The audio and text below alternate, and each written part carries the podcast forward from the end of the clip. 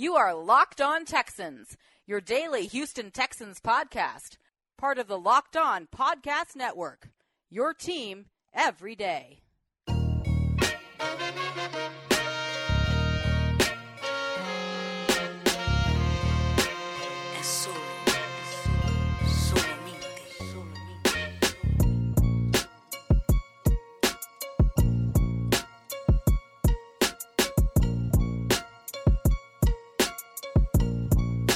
Welcome in, ladies and gentlemen, to another installment of Locked On Texans, your daily podcast and news update. And as always, please remember to subscribe to Locked On Texans on Google Podcasts, Apple Podcasts, Stitcher, Megaphone, and Spotify. And as always, I'm your host, Coty Davis. Alone, guess who's back, ladies and gentlemen? Your boy, some sports guy Hickman, and I'm happy to be back. Had to, you know, take off for yesterday, spend some time with my mom, and uh, you know, I'm in a process of moving. Uh, moving, so I know Coty didn't tell you guys that, but I am in a process of moving, and uh, had a very long day working as an essential employee. But you guys don't really give a damn because I don't give a damn right now. I want to talk to you about the Houston Texans, and, and that's why we're here today on this on this Tuesday, uh, Taco Tuesday at this. And I hope you guys, you know, are having a great day, Coty. We're talking to the Bengals today. Uh, the Cincinnati Bengals were doing the crossover week again with the AFC North, a part of the entire Locked On Podcast Family Network that we're getting together each week to bring you guys these crossovers. And I love them because you hear different perspectives from everybody, not only the Texans, but you know, this week it'll be the AFC North. So you guys got the Ravens uh, yesterday on Monday, got the Bengals today. We're going to work on the Steelers, work on the Cleveland Browns, and I can't wait to talk to them because you know, you know, the Browns and the Bears are the two teams that I, I just really love to, you know, crap on. And speaking of the Bears, can I say something I, real quick, Coty? You know, you know it was coming. I just, I just don't understand the Browns. I want to believe in them. Remember, I was high on them last year. I told you. I just, I just don't understand how you have Jarvis Landry, you have Odell Beckham, Baker Mayfield, who was a he looked like he was going to be a good quarterback after his rookie season. What was it? He started six games, and I mean, I just don't understand. I, like the Browns are so frustrating, and I'm not even a fan. I don't even care about the Browns, but I'm frustrated. I can't imagine what Cleveland is going through, but the whole city of Cleveland, all their sports teams, they they just frustrating as a whole. They are um I've been to Cleveland, and it's a dry place. It's very. It, it feels like, you know, in cartoons, there's a uh, a happy place and a sad place, and the happy place is all yellow, bright, and vibrant colors, and then the sad place is gray. You know, you have this slow old person that says hello, but it's like eh, that's Cleveland. Hello. That's Cleveland. And then you have the Bears, who that. Deshaun Watson said didn't even speak to him in the draft. And uh, rumors had it if Deshaun Watson was white, then they would have drafted Deshaun Watson. That's a rumor that's going on go. going on right now. I just I love it because they're going to continue to be sorry. Rex Grossman, Who cares? Jay Cutler, look quarterbacks. Because I'm happy. Because think about actually. it, John. Think about it. If they would have interviewed Watson if they would have did film on Watson, if they came to their senses that Watson was the best quarterback coming out of the draft in 2017, nine times out of ten he would not be in Houston right now because he would be in Chicago. So let it go. It worked oh, out for us. I, That's I even better. do this because I just love crapping on the Bears organization and their fans. Uh, but I will say this: Deshaun Watson is up for a huge, huge, major contract extension. This is something that we'll talk about in the coming weeks with the crossover show that we're doing. We, are designating more time to, you know, the guests. But right now, Deshaun Watson would probably, of course, we know he's going to reset the market because his deal will get done before Patrick Mahomes. And if I'm the Chiefs, I'm not really rushing because we have our MVP, we have our Super Bowl. Watson, uh, I'm sorry, Mahomes will be around. He, and he's already stated that he wants to be around forever. But Watson contract would possibly land him in between 40 and 50 million dollars annually. And that's going to do some damage to the quarterback market. And I can't wait to see how it's going to mm. unfold. But before we get into all that good stuff, I just want to remind you guys that this episode is brought to you in part by Built Bar. And ladies and gentlemen, if you are looking for a great way to get your protein or or just something that can help you get that healthy snack or healthy breakfast treat, Built Bar is the way to go. Every single morning I start my day off with a Built Bar, most noticeably with my favorite flavor, banana nut bread. And boy, does it get me going. I know you guys have been hearing a lot about Built Bar over the past couple of days. And ladies and gentlemen, if you want to know what all the fuss is about, I am encouraging you to give it a try when you place your first order at builtbar.com. Remember, use promo code locked on to get $10 off your first box at builtbar.com.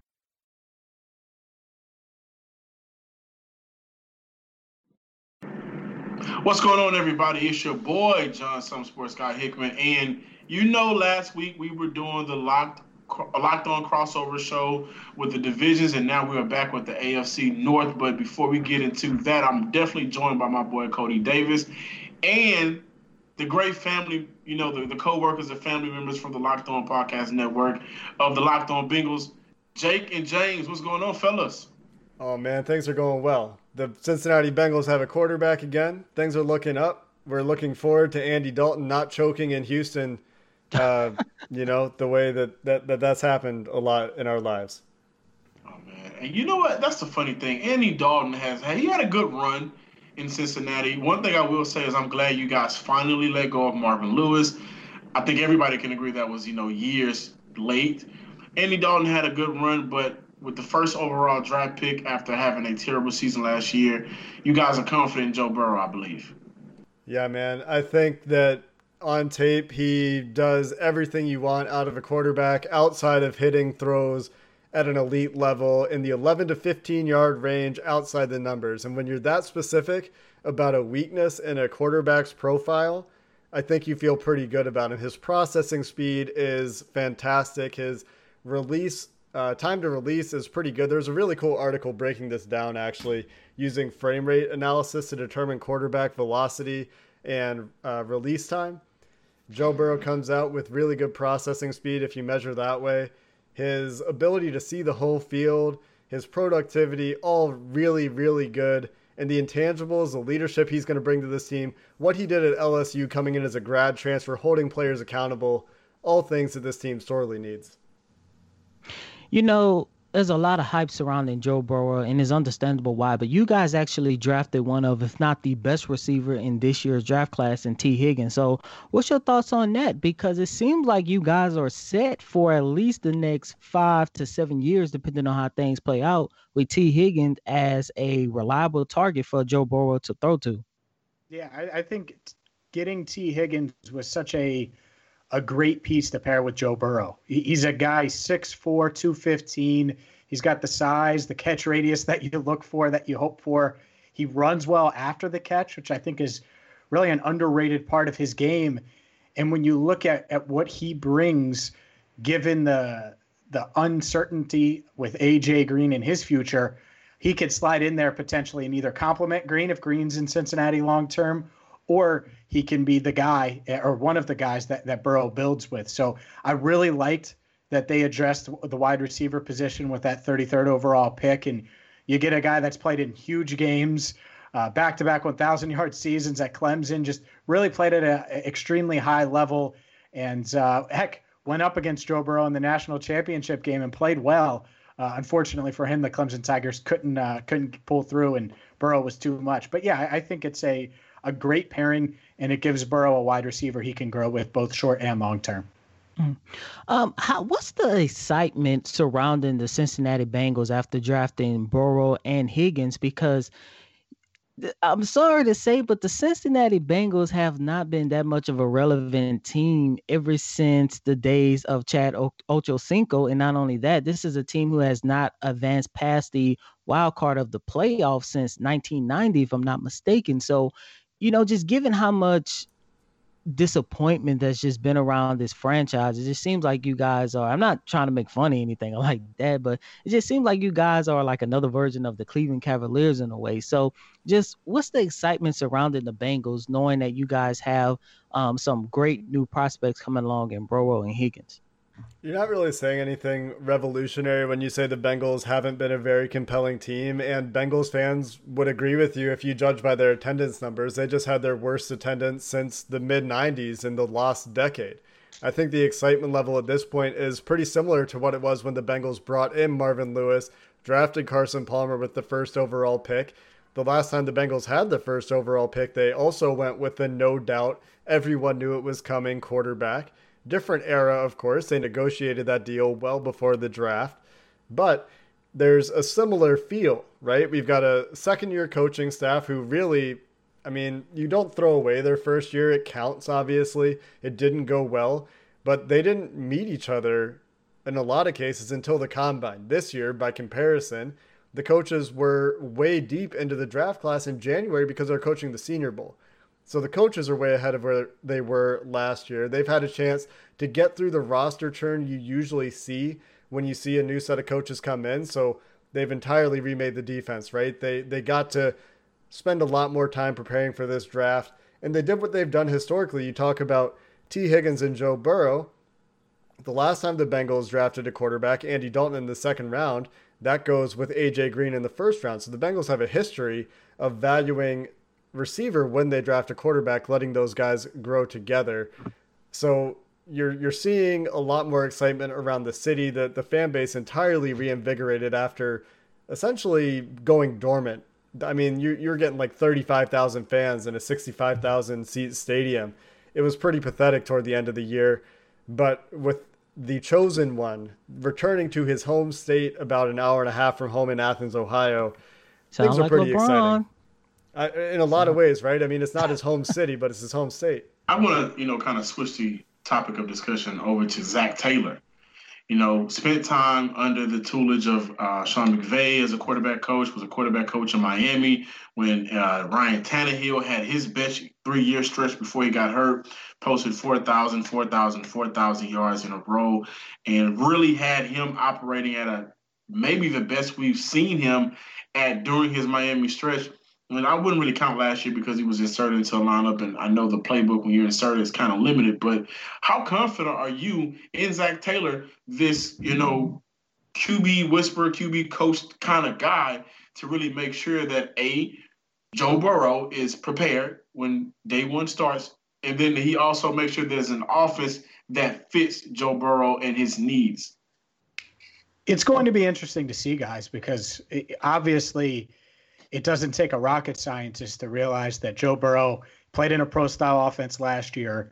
You want to put him in a position to do the same things he did at LSU that he had so much success with and had arguably the best college, best season in college football history. So I, I think from that standpoint, Zac Taylor understands it, and the Bengals coaching staff understands it.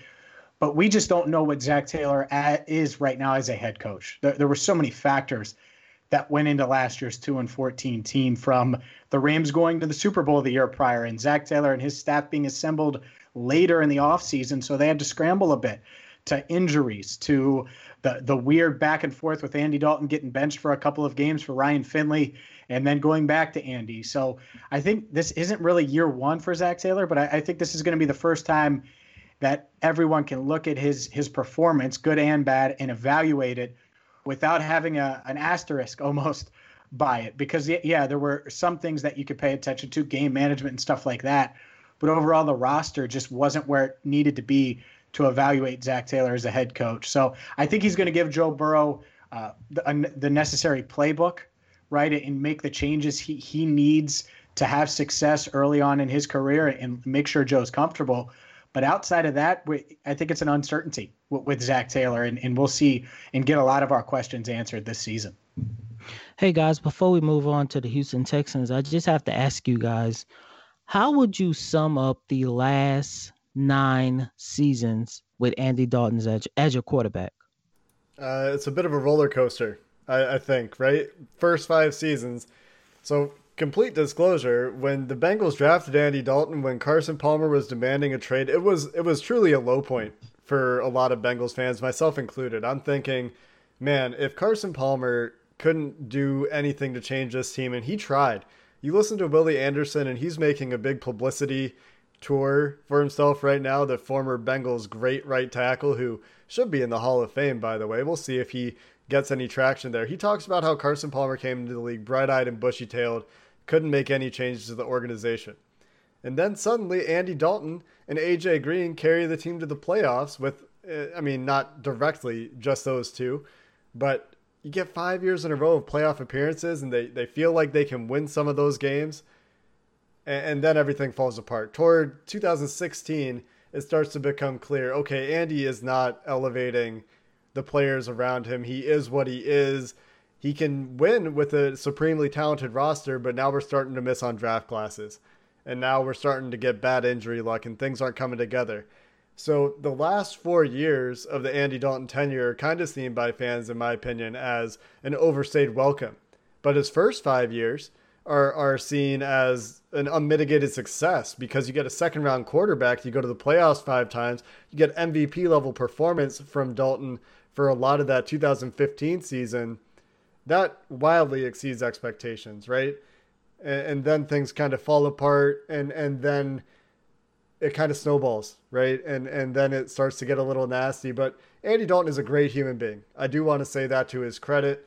I have talked to the guy. I've seen him be incredibly gracious with his time with myself and others. He's a very good person to have in the community. Has done a lot for the city of Cincinnati. So whenever I talk about the Dalton era, I do like to mention how great of a human being he is. Yeah, and I think he may have a shot in Dallas to maybe make some noise because Jerry Jones is very unpredictable, and it seems like that organization is not sold on uh, Dak Prescott leading that franchise in the future. I will I will say this before we kind of move on. Back in 2010, you guys allowed Jonathan Joseph to walk, and we ended up signing him. This year, DJ Reader walked, and you guys ended up signing him. And, and you're going to get a phenomenal player who has done phenomenal things for the community out here in Houston. I cannot wait to discuss what he can do for you guys and every question that you want to throw at us here in Houston for the Texans. Yeah, we'll get to that next. I think that's a cool parallel, though. And we actually talked about Jonathan Joseph earlier on our podcast because he was just named to PFF's top 101 players of the 2010 decade. Of course, that started for the Texans in 2010 yeah. when the Bengals chose to extend Leon Hall instead of Jonathan Joseph. Built Bar is the best tasting protein bar ever. Built Bars are tasty, not none of that bland, no flavor bars. No, none of that. It's a protein bar that tastes like a candy bar. Who doesn't like candy bar? Snickers, Mr. Goodbar, the whole nine, but it's just a little bit more better for you. 16 amazing flavors eight chocolate nut flavors, eight chocolate nut free flavors. Bars are covered in 100% chocolate, soft and easy to chew. Built Bar is great for the health conscious guy like me. Lose or maintain weight while indulging in a delicious treat. Bars are low calorie, low sugar, high protein, high fiber, which is what you really need if you're really trying to get a little bit healthier. Flavor profile here peanut butter brownie, 20 grams protein, 170 calories, 3 grams sugar, 3 grams net carbs.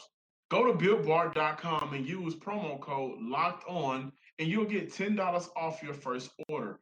Again, that is promo code locked on for $10 off at builtbar.com. I wonder if Joe Burrow gonna leave the Bengals just as many times as LeBron James left the Cavaliers. Gosh, I, I, I hope not. that city cannot withstand another hometown star in the we I believe Joe Burrow will be a star in this NFL league. But can't stand another star leaving their franchise. I mean, it's already gray and gloomy there, but I, I don't. I, I had a very dark joke that I was about to say, but let's just say I don't know how long people will be able to stay and live in that city if Joe Burrow leaves. But I don't think so. If he comes out his first three years out of the gate swinging, and he, I mean, he's either taking the team to the to the playoffs or he's definitely wholeheartedly not the reason that they're not making the playoffs and he is a franchise quarterback. They just need to build around him. They're going to get him locked in for about four or five years, get that contract signed, which will be how God knows however much it'll be at that point because of the, the, the quarterback market will reset and they'll keep him around. So I don't think he will leave. However, we've seen crazier. I don't know. I just have this feeling like what we saw from Bron, we're going to see the same thing from Joe Burrow. Both of them are are all potential all-time great players in their respective um sport. Both of them are from small cities located inside Ohio, and you know they they go to their potential hometown team, and it it they do great. they bring some promise and hope, and within the next seven years he leaves. If he leaves, I hope that he does a decision.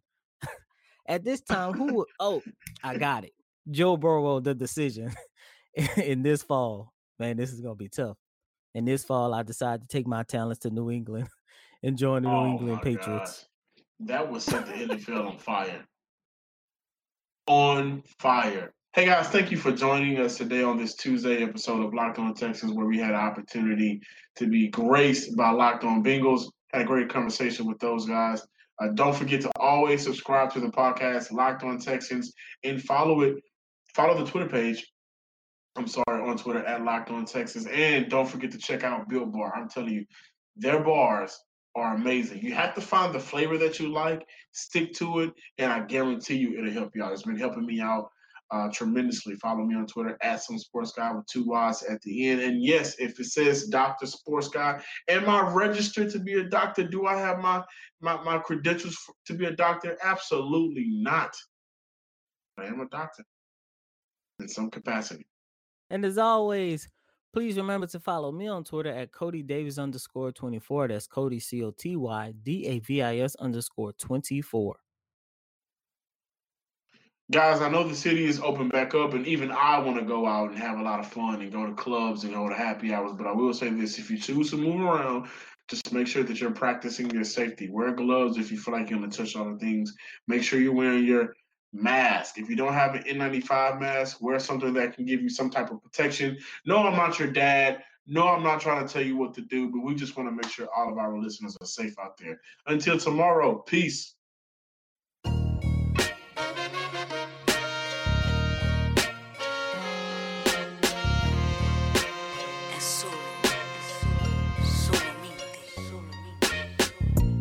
You are Locked On Texans, your daily podcast on the Houston Texans, part of the Locked On Podcast Network. Your team every day.